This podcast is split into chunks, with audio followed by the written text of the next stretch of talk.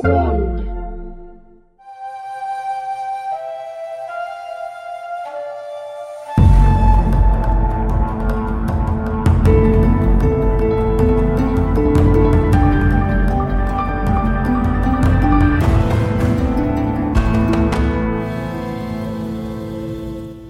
Media Network Emirgen Stüdyosu'ndan hepinize merhaba. Bugün yanımda Tekmili Birden Sinan. Fırat. Eray. hep birlikteyiz arkadaşlar. Yayınımıza hoş geldiniz. Bugün sizinle bir soru cevap seansı yapacağız. Ben size hızlı hızlı sorular soracağım. Sizin hızlı hızlı yanıtlayacağınıza inanmıyorum. Soruları kim soracak? Yani şey dinleyenlerden aldığın Ee, sorular evet dinleyenlerden gelen soruları yanıtlayacağız. Bakalım ne gibi sorularımız var. Bunlar Mevlana ile ilgili sorular değil mi? Tabii bugün Mevlana'nın artık son bölümü diyebiliriz. Ee, Kapanış. kapanış bölümü. Bu soru cevap seansında bu yüzden düşündük artık. Kimsenin aklında bir soru kalmasın istedik. Hazırsanız sorularıma başlıyorum o zaman. İlk sorumuz. Kadınlar Mevlevilikte var mıydı ve ünlü Mevlevi kadınlar kimler? Güzel soru ha. Ben de merak ettim. Bu soruya üç bölümde yanıt vermek lazım. Bir Mevlana döneminde, sonra Mevlevilik kurulur ve kurumsallaşırken bir de yakın tarihimizde neler oldu? Onlara bakmak lazım. Mevlana döneminde Mevlevilik yok tabii, daha kurulmadı. Ama Mevlana meclislerinde, işte tartışmalarında, konuşmalarında, sema ayinlerinde kadınlara yer veriyor. Kadınlara büyük önem veriyor. Hı. Bir de tabii Mevlana'nın kişisel hayatına bakarsak da hani çok özel hayatına girmedik tabii ama Mevlana'nın kişisel hayatına bakarsak da aslında monogami yaşıyor. İki eşi var ama bunların aynı dönemde değil. Seri Aa, monogami diyoruz ona. Seri monogami oluyor ama poligami yaşamıyor. Hı hı. O dönem gelenekler tam tersi olmasına rağmen. Seri monogami dediniz ne ya? Yani aslında tek eşli ama birden fazla eşi olabilir. Ha, e tamam yani. Yani yani. ilk eşi Gevher Hatun öldükten sonra Kerra Hatun'la evleniyor. Aynı anda iki eşi, üç eşi, dört eşi olmuyor. Ve cariye hani yine o geleneklerde o dönemin geleneklerine sık rastlanan cariyeleri de yok, köleleri de yok. Böyle bir hayat yaşıyor. Özel hayatında da kadınlara hani günümüz kurallarına göre, günümüz medeni kanununa göre saygı gösteriyor Yani diye. Şöyle 800, bir- 800 yıl sene önce neredeyse tek eşli yaşamış birinden Bir bahsediyor. de şunu söyleyebiliriz. Mesnevi'de bilgisiz kişilerin kadınları horladığını, çünkü onlarda hayvanlık sertliğinin bulunduğunu, akıllara, gönül sahiplerine ise kadınların üst olduğunu, sevginin, inceliğin insan vasfı bulunup öfkenin, şehvetin ise hayvanlık sıfatlarından sayıldığını, kadının sevgili değil, tanrı ışığı hatta adeta yaratılmış değil, yaratan vasfına sahip bulunduğunu söyler. 13. yüzyılda. Muhteşem. Evet, Feminist diyebiliriz kendisine. evet 150. e, beyit 2430-2437 arasında Mesnevi'de Çok iyi. okuduğum kısım. Fırat birazcık şeylerden de bahsedebilirsin belki. Yani ilk kadın halifelerden Mevlevilikte kimler vardı özellikle ilk zamanlarda? Mevlevi kurumsallaşmadan önce, kurulmadan önce tabii ikinci eşi Kerra Hatun önemli bir figürdü Mevlana'nın. Torunu Şeref Hatun önemli bir figürdü. Bir de oğlu Arif Çelebi'nin annesi Selahattin Zerkubi'nin de kızı Fatma Hatun önemli bir figürdü. Bunlarla ilgili çok hikayeler var, öyküler var. Mesnevilere sık sık rastlanan isimler. Sonra tabii Mevlana'yı kaybediyoruz ve Mevlevilik yavaş yavaş kurumsallaşmaya başlıyor. Burada öne çıkan isimlerden biri demin bahsettiğimiz Şeref Hatun, Sultan Veled'in kızı. ilk kadın halifelerden biri yani Mevleviliğin kadın halifelerinden biri. Onunla beraber yıllar ilerledikçe, soylar ilerledikçe işte Konyalı Arife İyi Hoşdika Hatun güzel bir ismi de var. Ne hatun? Bölgesel Arife İyi Hoşdika Hatun. Aa, Değişik. çok tatlı. Güzel bir ismi var. Tokat'ta Mevlevi halifesidir. Yani oradaki yapının başı. Ama erkek bir soru müritleri olan. soracağım. Sen Mevlevi halifesi ve başı dediğin zaman doğru anlamak için. Kadın halife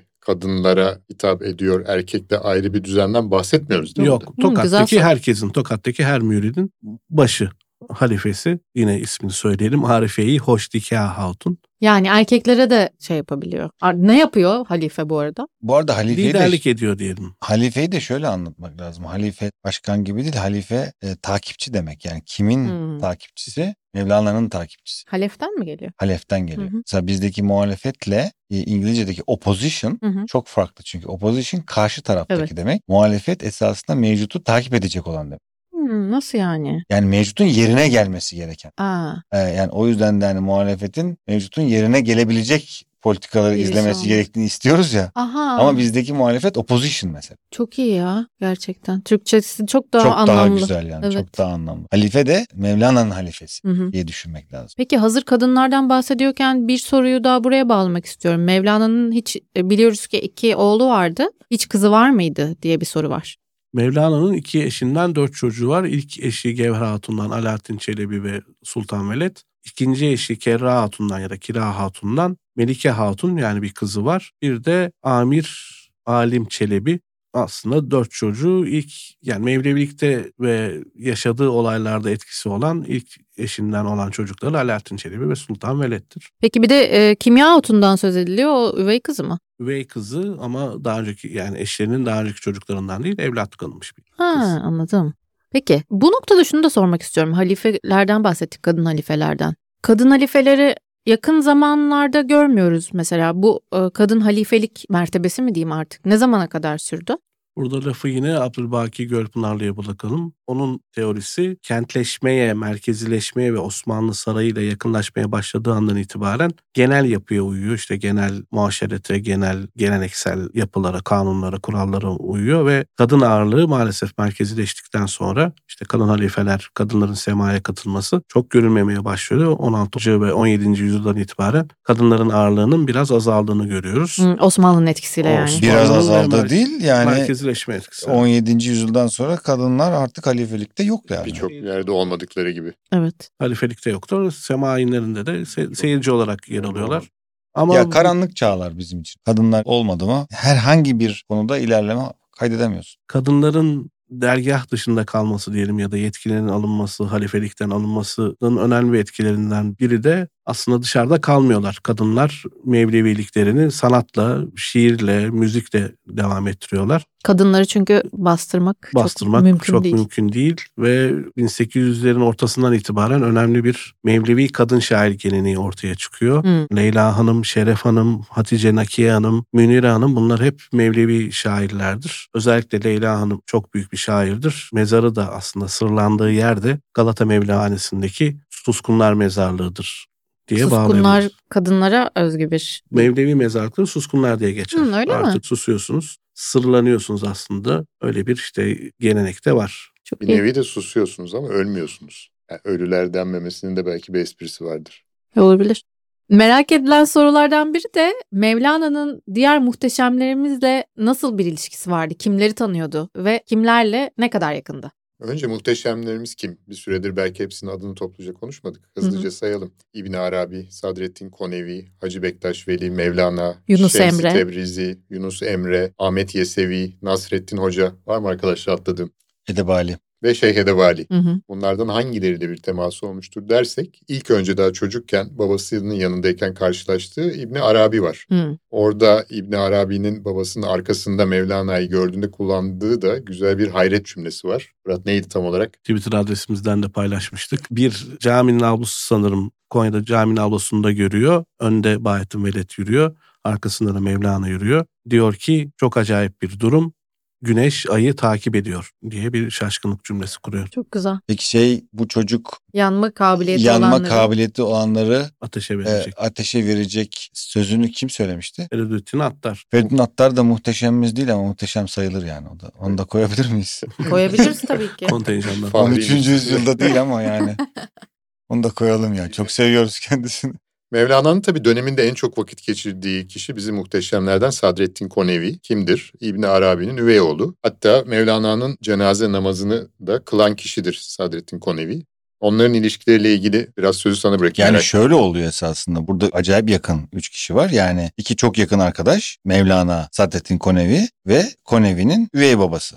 Yani bizim 10 kişilik muhteşem kadromuzun 3'ü birbirine çok yakın. Bu üçlememizin dışında Mevlana'nın ilişkisi olduğunu bildiğimiz Ahi Evran var. Hatta bununla ilgili farklı rivayetler var. Çok sağlıklı bulmadık açıkçası. Ne gibi? Aralarında çok büyük rekabet olduğu, hmm. daha da iş büyüyor. E, Mevlana'nın Ahi Evran'ı öldürmeye kadar gitti ama biraz böyle şey safsata yani. Spekülasyon. Bugün bile evet. televizyonda programlarda tartışılan bir konu Gerçekten ve aynı kaynakları bambaşka şekilde yorumlayanlar var. O yüzden Eray'ın dediği gibi onu çok fazla detayına Üstünde de girmedik. çok durmaya gerek yok. Bunun dışında e, daha sonra yaşamış olsa da Yunus Emre'nin e, Mevlana'dan bahsettiği şiirleri var. Hı. Aynı zamanda yaşamış olan Hacı Bektaş'la ilgili de e, en azından bir aralarında ilişki olduğunu biliyoruz ama o da çok Tanıştıklarını biliyoruz yani. çok sağlıklı değil değil mi Fırat? Hacı Bektaş'ın velayetnamesinde diğer bütün muhteşemlerimizle ilgili alıntılar var. Bazı yaşanmışlıklar var ama onu aslında Hacı Bektaş'ı anlatırken etraflıca anlatırız. Yunus Emre'nin bir şiirinde de bir meclise katıldığıyla ilgili ama bu gerçek bir Konya'ya gidip bir katılım mı yoksa yine bir atıf mı yapıyor, bir gönderme mi yapıyor o net belli değil.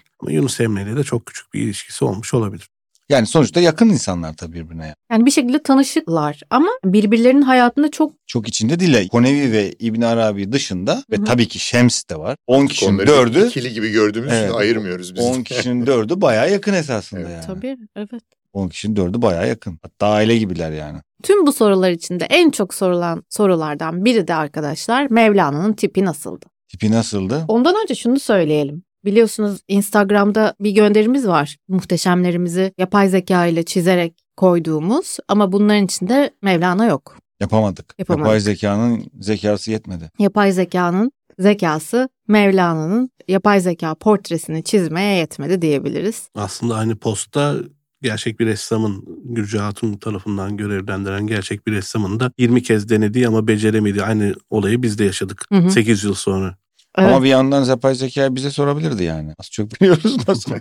Şöyleymiş 1.70 boylarında zayıf, seyrek sakallı ve çekik, hafif çekik Gözlü. gözlü olan bir kişiymiş. Yani bu resimdeki hali Çok e, bilinen, çok çizilen e, hali, evet. hali. o büyük ihtimalle hayatın artık en son herhalde 1-2 senesiyle ilgili olabilir. Bayağı yaşlanmış bir Zaten daha önce olabilir. bahsetmişizdir. Her yerde gördüğümüz o ton ton dede gibi oturan resim sanırım 1960'lı yıllarda İran'da bir öğrenci tarafından Evet bir resim çizilen sonra bir şekilde aşırı popüler olup bugün neredeyse onun logosu gibi her yerde kullanılan resmi. Ama bir yandan da şu var. Mesela Fırat'ın şeyleri var ya Minyatürler. minyatürlerde de benzer bir tip var esasında. Yine ama zayıf ama kısa sakallı yani uzun beyaz sakallar. Eski minyatürlerde de çok rastlanmıyor. Yok evet doğru. Yani e, değişik bir tip esasında. Minyatürde zaten belirli bir çizim tarzı var herhalde. Oradan geliyor bu şey. Evet. Ayrıştırıcı surat detaylarını zaten verebilmek zor orada. Evet. Bu şekilde biz bizim yapay zekaya bir daha bir şey verelim. Belki çıkar.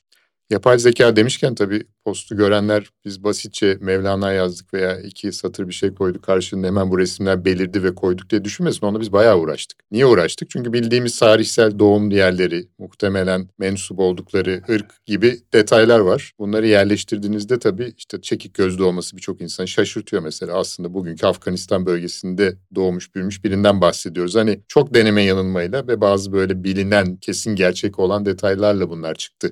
Evet evet. O zaman şunu sorayım sana Sinan. Mevlana Fars mıydı yoksa Afgan mıydı? Tabii bu soru biraz bugünkü ülkeler gibi düşünerek oluyor ama tabii ki bu soru bu şekilde sorulmak durumunda. Biraz işin köküne dönersek nerede doğdu? Belk şehrinde. Aslında Belkliydi. Hı hı. Belk şehrinde hangi soydan geliyordu? Belk genelde nihayetinde Persli kabilelerin döneminden beri binlerce yıldır olan bir şehir. Hı hı. Muhtemelen evet Fars belki demek daha doğru olur. Ama esas soruyu bu şekilde yorumlamak lazım. Yani bir ülkeden bahsetmiyoruz, bir şehir devletinden, Bir coğrafyadan bölgeden, bir bahsediyoruz, coğrafyadan evet. bahsediyoruz. Evet. Bu arada zaten ismi de konuşmuştuk. Muhammed Belki. Belli Muhammed evet. Mevlana ile ilgili ilk bölümde de Belk'in ne kadar önemli bir şehir olduğunu, Asya'nın merkezinde olduğunu, binlerce yıllık bir medeniyet merkezi olduğunu, adının Ümm el Beled yani şehirlerin anası olduğunu, yani büyük bir medeniyetin üstünde oturan bugün evet Afganistan falan deyince böyle biraz tabii hepimiz doğa- doğal olarak anlamıyoruz ay nasıl oluyor falan diyoruz ama e, maalesef binlerce yıl içerisinde bütün özelliklerini kaybetmiş bir coğrafyadan bahsediyoruz ama o zaman böyle değildi tabii doğru ki yani. doğru.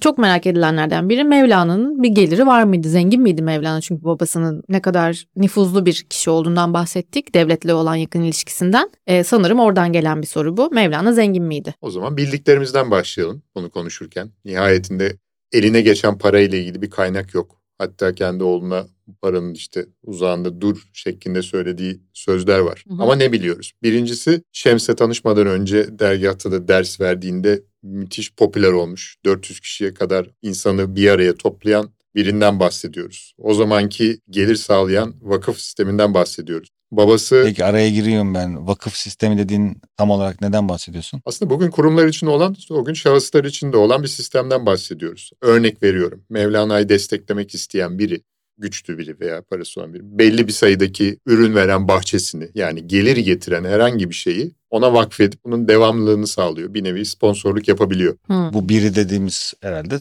Mesela bir hamisi var ona örnek verelim. Fırat sen bahset istersen. Alaaddin Keykubat'ın doğrudan Mevlana'ya vakfettiği ile ilgili kayıtlar yok ama birçok önemli düşünürü Selçuklu işte Konya'da başkentte ve Karaman'da konuk ettiği ve onlara vakıf gelirleri sağladığı söylenir. Ama Mevlana'nın çok yakın ve ona önemli katkıları olan isim Gürcü Hatun'dur. Gürcü Hatun karısı değildi değil mi? Gürcü Hatun ilk önce bir Selçuklu Sultan'ın ardından da çok önemli vezirlerden Pervane'nin eşiydi. İki evlilik yapmış ve Mevlana öldüğünde de türbesini yaptıran, mezarını yaptıran insan da Gürcü Hatun'dur. Gürcü Hatun, Gürcü Hatun Vezir Pervane'nin karısı ve Mevlana ve ailesine bir takım gelirleri vakfediyor. Sponsor oluyor yani. Evet bu arada bir Vakfediyor. Gürcü Sponsor olmuyor değil, ol demeyelim vakfediyor. Devamlı sponsorluk. Yani evet. Sabit garanti gelir sağlamak. Sürekliliğini sağlamak bir şahsın nasıl şimdi kurumlarda var yüzyıllardır. Okey, Eğitim vakfı gibi yani. Anladım. Peki bu insanlar onu desteklemiyor olsaydı Mevlana'nın e, Ahi olurdu o zaman. Ticaretle uğraşması onu gerekirdi. soracaktım yani kendi geliri yani kendi Ticaretle ailesinden gelen bir evet. Yani çünkü var statüsü olarak yani duyduğu saygı olarak eğer o dergah topladığı insanlardan kapıda bilet keser gibi para alsaydı tabii ki bu buraya çok oturacak bir durum değil. Yani diğer yandan vakıf sistemi haricinde böyle topluluklara hitap eden, işte tırnak içinde ders veren insanların kazanç şekliyle ilgili de çok spesifik bir bilgimiz de yok. Hı hı. Alright. Peki şimdiki sorumuza gelecek olursak. Ney bildiğimiz gibi Mevlevilikte çok önemli bir enstrüman. Mesnevi bile neyle açılıyor? Mevlana'nın neye verdiği önem nereden geliyor? Ya önce kelimeden çok kısa başlayalım. Belki çok bilinmediği için. Nay kelimesi Farsça'da kamış demek. Daha geriye gidelim. Sümerce'de na, tüm bu tarz dilli borulara verilen isim.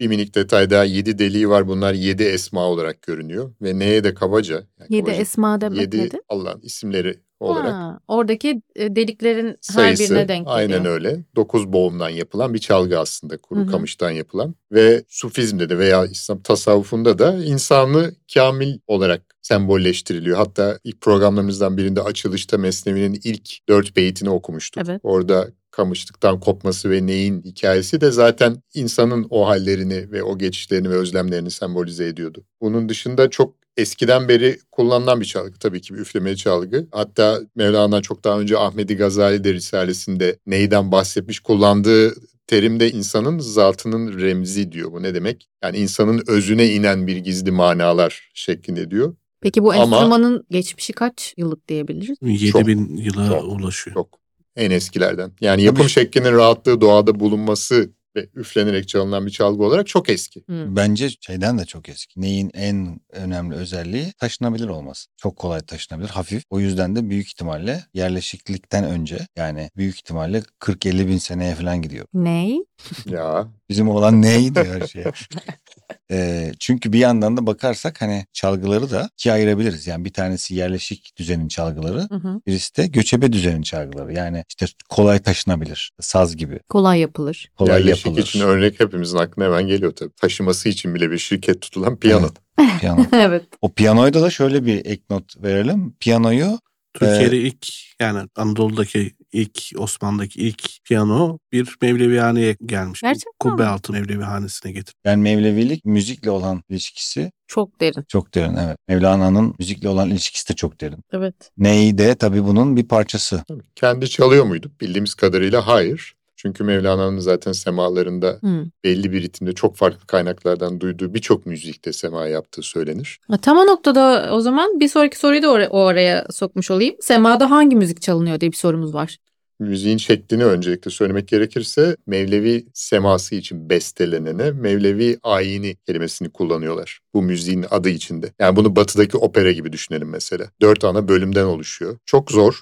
Bunu yapanlar Türk hani musikisinin genelde de Mevlevi olan en yetenekli, en iyi bestekarları. Hatta kendi öğrencilerine de bu işi veya musikiyi öğrenmek için Mevlevi ayini dinlemelerini tavsiye ediyorlar. Yani bu artık işin zirve noktası. Birçok enstrüman kullanıyor. E, dört ana bölümü var selam denilen her birine. Ve farklı enstrümanlar kullanılıyor. Dediğim gibi birçok da makam var. Teknik olarak şimdi burada hepsini saymak mümkün değil. Ama genel olarak biraz daha geriye gidip belki şey de söylemek lazım. Musiki ve sufizm ve tasavvuf ilişkisi nedir? Bu çok yani İslam tasavvufunun ilk yıllarından beri var. Tabii orada karşıtları doğmuş. Nedir? İşte günahkar bir faaliyet bu. Hmm, Çünkü müzik kötü örneklerle destek. Bu yüzden belki de musiki veya benzeri kelimelerden çok adına sufiler sema demeyi tercih etmişler. Hmm. Neyi temsil ediyor belki? Bir de son olarak onu söyleyeyim. Yani bu gezegenlerin, gökteki cisimlerin genel dönüşünün bu Her dünyaya dönüşü. indirmiş gibi her şeyin dönüşü. Her şeyin, bütün varlığın dönüşü. Sadece gezegenlerin değil, Buradan varlığın. zaten sema ve yani işte Mevlevilerin dönüşünü de zaten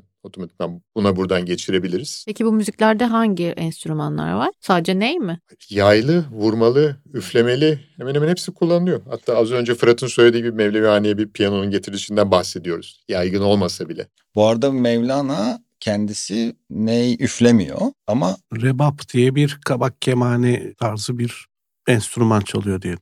müzisyen yani esas. Evet. Bu arada bir şey söyleyeceğim. Bu konuda hem bu müzik ve tasavvuf ilişkisi konusunda çok güzel bir program var YouTube'dan Hmm. izleyebileceğimiz. Çilingir Sofrası. Metin Babaroğlu'nun sohbetleri. Kalpleri açandan kasıt Çilingir ismini vermişti sanırım. Çilingir Programı. Sofrası'nı önerebiliriz. Aynı zamanda şimdi aklıma geldi. Şeye mutlaka koyalım ama isimlerini hatırlayamıyorum. Baba oğul müthiş iki Tamam, müzisyen. koyarız. Evet. Sinan senin söylediğin şey neydi Çilingir? Çilingir sofrası programın ismi bizde çünkü genelde böyle içki sofrası için kullanılır. Orada o çok güzel bir şekilde onun hani kalplerin anahtarı olan, kalpleri açan bir sohbet olduğunu anlatarak başlamıştı. Çok tatlı bir muhabbet. Zaten çok büyük bir kişiden bahsediyoruz anlatan. Ve arada da müzikle renklendiriliyor devamlı. Çok Orada belki yine Madonna'ya, Madonna'nın şarkısında Frozen'da kalbin açılmasından, kilidin olduğundan bahsediyor. Evet. Tam Madonna da çilingir sofrasına Madonna Yani- bir çilingir sofrasına yakışır gerçekten. yakışır. Evet. Peki Mevlana müzisyendi dediniz. Peki Mevlana şair miydi yoksa filozof muydu? Ben şair demem. Çünkü Mesnevi yazmak için kullandığı bir araç o. Ve mükemmel bir şiir de değil. Hitap olarak doğru bir yöntem. Filozof muydu? Bilmiyorum arkadaşlar ne düşünüyorsunuz? Zor soru. Her şeydi diyebiliriz. İyi bir yazar, iyi bir şair, iyi bir filozof. Hani kendi tanımlarından gayrı bakarsak, kendini nasıl tanıtmak istediğinden farklı bir şekilde bakarsak aslında Filozof, çok büyük etkisi olan filozof ne demek oradan yürüsek? Bilgi aşığı mıydı? Bence Evet. sufiydi. Bundan sufi kavramı bunların hepsini kapsıyor. Filozof kelimesi de Yunanca bugünkü direkt çevirirsek Sofya bilgelik demek. İşte bilgelik peşinde bilgeliği seven, bilgi sever bir çevirebiliriz ama tabii çok yüzeysel bir çeviri olur. Yani bunu belki kavramlarda biraz daha detaylı gireriz ama yani Sufi Mevlana hem şairdi hem filozoftu hem değildi. Sonuçta ne şair olmak isteyen birisi ne de filozof olmak isteyen birisi derdi kendisiyle ve dolayısıyla da etrafıyla çünkü şeye çekilen bir sufi değil, köşeye çekilip de bir zühd anlayışı içerisinde aman ben dünyadan uzaklaşayım diyen birisi değil. Tam tersine etrafını aydınlatmak isteyen ama burada da en son bölümümüzde anlattığımız ana kaynağa ulaşmak, Allah'a ulaşmak derdi olan birisi esas. Evet evet. Hatta tam bu noktada şunu sormak istiyorum. Bir sonraki sorumuz. Hamdı, piştim, oldum ne demek? Bu tam da bu anlattığın şeyin üzerine Mevlana'nın kendini tanımladığı bir cümle diyebilir miyiz?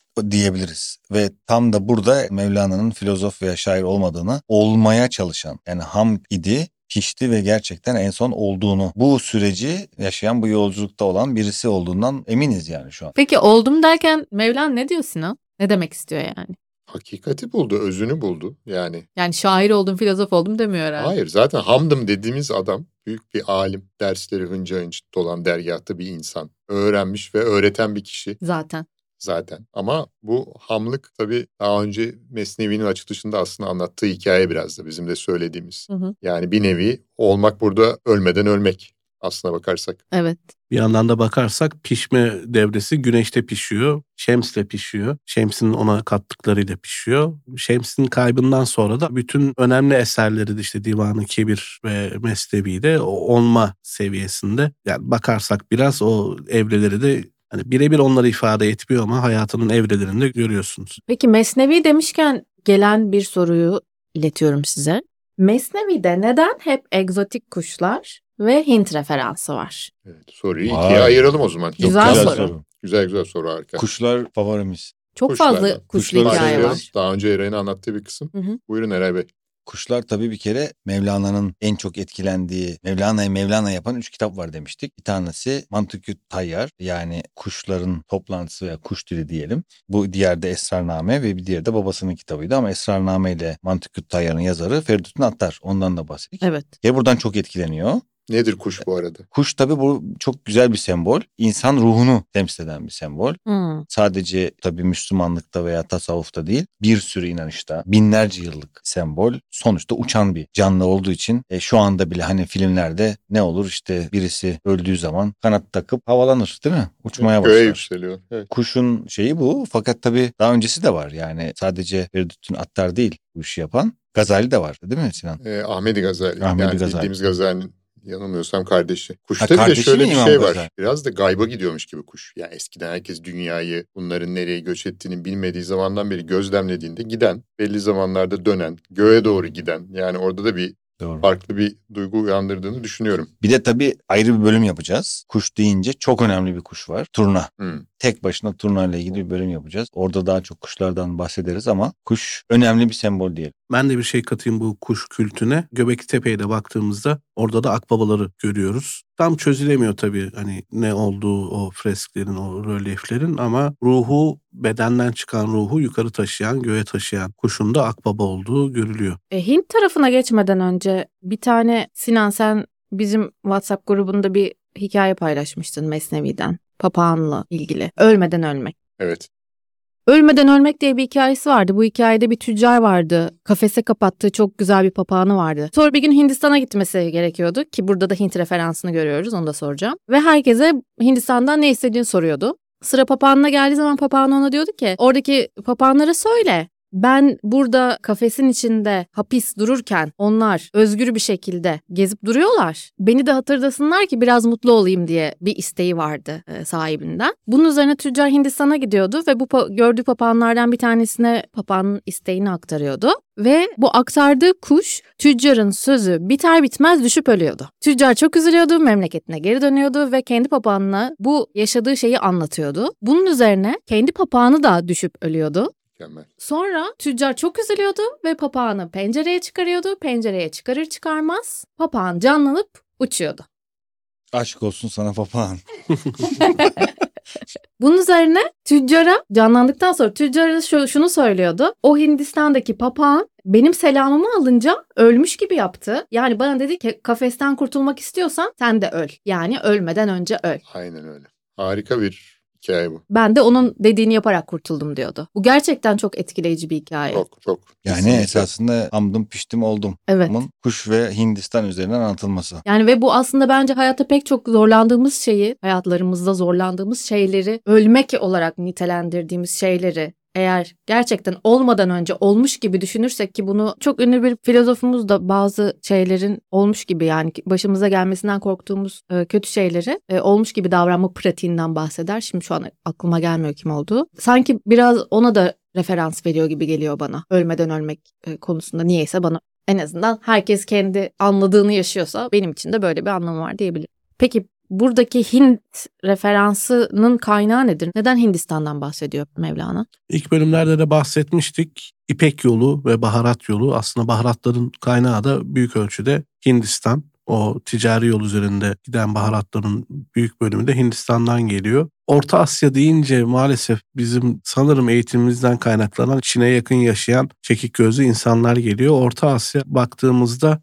Hindistan etkisi İskender oraya kadar gitmiş. İskender'in orduları oraya kadar gitmiş. Eski Yunan etkisi bile var. Çin etkisi, Arap etkisi, Budizm etkisi, Hindu etkisi çok karışık bir yer ve Hint, bu etkiler arasında da o dönemin de en büyük kültürlerinden biri olan Hint etkisi de var. Ve coğrafi olarak da yakın galiba. Ve coğrafi olarak da çok yakın öyle baktığımızda çok da ilginç, çok da garip değil. Bize garip geliyor da Hint zaten komşusu yani. Evet Ve Hint kültürü ile arasında da müthiş bir bağlantı var. doğru. Orta Asya kültürü arasında çok müthiş bir bağlantı var. İleride bunu Horasan'ı falan konuşurken üzerinden geçeriz. Yani böyle çok egzotik falan işte soruda da mesela egzotik denmiş ya esasında hiç egzotik değil yani hemen kapı komşusu. Bazı kabullerimiz var orada. Çok farklı düşünüyoruz. Fırat'ın dediği gibi Orta Asya kuzey tarafında stepler. Hindistan güneyi olmasına rağmen çok uzakta işte dağların arkasında bambaşka bir diyar. Çin zaten bize hiç öğretilmez. Yani buradaki sürekliliği ve birlikteliği biz çok anlayamadık eğitim hayatımızda diyelim. Aradaki bağı da anlayamadık. Evet. Yine Mevlana'nın eserlerini verdiği Farsça'ya bakarsak da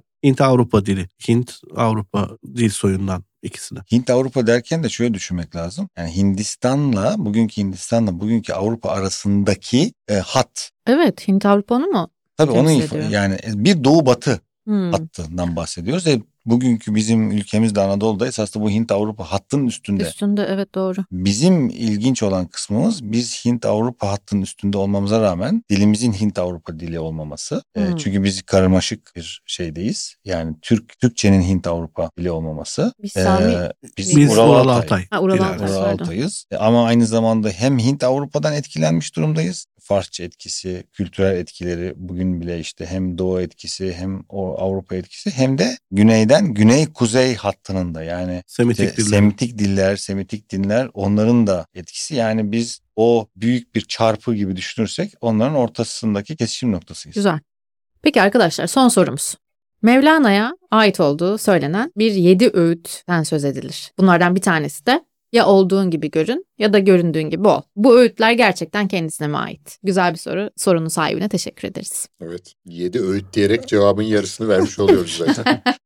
Şöyle bir şey var bence. E, Şimdi tabii yedi öğütün birini söyledin sen. Mevlana çok öğüt veren zaten konuşmalarımızda bunu bir özet olarak geçebiliriz. Çok böyle ya göründüğün gibi ol ya göründüğün gibi görün işte dediğini yap yapmadığını deme falan. Hani ge- geçen bölümde de konuştuk ya birilerine onu yap bunu yap diyen birisi değil. Daha ziyade içsel bir yolculuk ve içsel bir mücadeleden bahsediyor. E, o yüzden hani bu tip kelimelerde bu tip WhatsApp mesajlarında veya çok popüler konularda biraz dikkatli olmakta fayda var. Bu e, değil yani. Peki bir şey diyeceğim. Bir hikayesinde mesela yani şeyler üzerinden mesela kuşlar üzerinden sana işte şöyle şöyle yap demedim mi falan gibi şeyleri söylüyor aslında. Yani bir takım öğütler veriyor ama kendisi direkt olarak okuyucuya vermiyor. Ya sembolik olarak o öğüdü de ben şöyle anlıyorum açıkçası. Öğüdü hem kendisine hem de topluma veriyor. Ve de direkt şeyler söylemiyor. Yani evet, evet. işte sembolik e, anlamda kullanılıyor. ayıpları örtmekte toprak gibi ol falan. Yani bu kadar basit Yani e, Kadim örnekleri benzetmeler yapmıyor Evet, gibi yapmıyor. geliyor bana. Yok yok çok kadim örnekleri, kadim hikayeleri, kadim masalları kullanıp yavaş yavaş seni sonuca sindirterek getirtiyor. Evet. O yüzden kalkıp da orada işte Eray'ın dediği gibi Instagram'da şurada buraya sırf söyleyeninden dolayı anlam yükletmek için kullanılan bir yöntem bu. Özet O mantıklı yani. değil. Aynen sonunu söyleyip direktif budur. Bunu da yapınız. Böyle bir yöntem yok. Bu arada ben de bir not vereyim. Sosyal medya çağına ait uydurmalar ya da abartmalar değil bunlar. Hoşgörü yılı olarak kutladığımız o ne olursan ol gel şiirinden bahsetmiştik.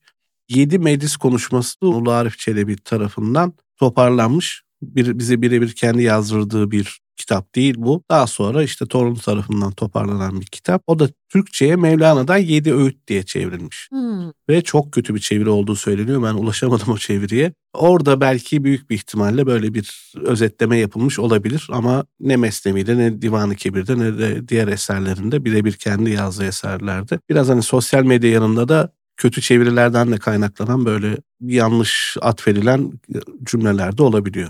Uzun süreçleri sevmiyoruz yani. Kısa formülü iki cümle, iki öğütle bulma sevdası olduğu sürece o koca mesnevileri kenara bırakıp bunlara baktığın sürece bunlar devam Bir edecek. de şu var esasında şimdi hamdım piştim oldum diyen birisinin ya bilmem ne yap diyor olmasının tavan tabana zıt olduğunu da görmemiz lazım. Yani bu Evet. bir süreç yani. İnsana sen işte şöyle ol diyebilirsin ama zaten onu o bir süreçten geçiyor yani. Ol deyince olamıyorsun. Onu diyecek olsa onca şeyi yazmazdı. Yani olamıyorsun zaten. Ya o da diyor ki hamdım piştim oldum zaten bir düzen onun üstüne kurulmuş. O süreçten geçmen lazım. Kendini zorlaman lazım. Egonu bırakman lazım. Ee, Bir sürü yani açıkçası hiçbirimizin yapamadığı benim çok uzağında olduğum bir yani daha ham hamın hamındayız yani. O Seni yüzden o zaman Mesnevi'yi yüz kere daha okumaya davet ediyorum. Bir tane ben yazıyorum hemen. Ölmeden önce bu yazıyı okur okumaz öl. veya bunu beğendiysen 10 kişiyle paylaş. Ne olursa olsun paylaş. Arkadaşlar gerçekten çok güzel bir bölüm oldu yine. Ve bu soru cevap bölümüyle Mevlana'yı geride bırakıyoruz. Aslında geride bırakmıyoruz ama e, ana e, oyuncu olarak yani ana muhteşemimiz olarak geride Sizlerin bırakıyoruz. hayatına bırakıyoruz diye ümit Sizlerin ediyoruz. hayatına bırakıyoruz. Bir sonraki bölümde yeni bir muhteşemimize geçeceğiz artık. Çok heyecanlıyım Evet gerçekten. bir- bir sonraki bölümümüzde Ahmet Yesevi'yi Evet. hocaların hocasına güvercin olup Anadolu'ya uçan Ahmet Yesevi'yi anlatacağız. Harika. Türklerin İslam'la tanıştığı ilk zamanlarda çok önemli bir figür. Çok güzel. O zaman bir sonraki bölümde görüşmek üzere diyorum ve hepinize teşekkür ediyorum. Aşk olsun. Aşk olsun. Aşk Teşekkür olsun. ederiz. Hoşçakalın. Görüşürüz. Kolay gelsin. Kolay gelsin. Teşekkürler. Şu anda aklıma gelmeyen bir Sinan filozof da Güven. Bunu şu an, Güvenoza. şu an aklıma gelmeyen çok ünlü bir filozof da. Sinan Odan mektuplar. Ya! Kim söylüyordu ya bunu?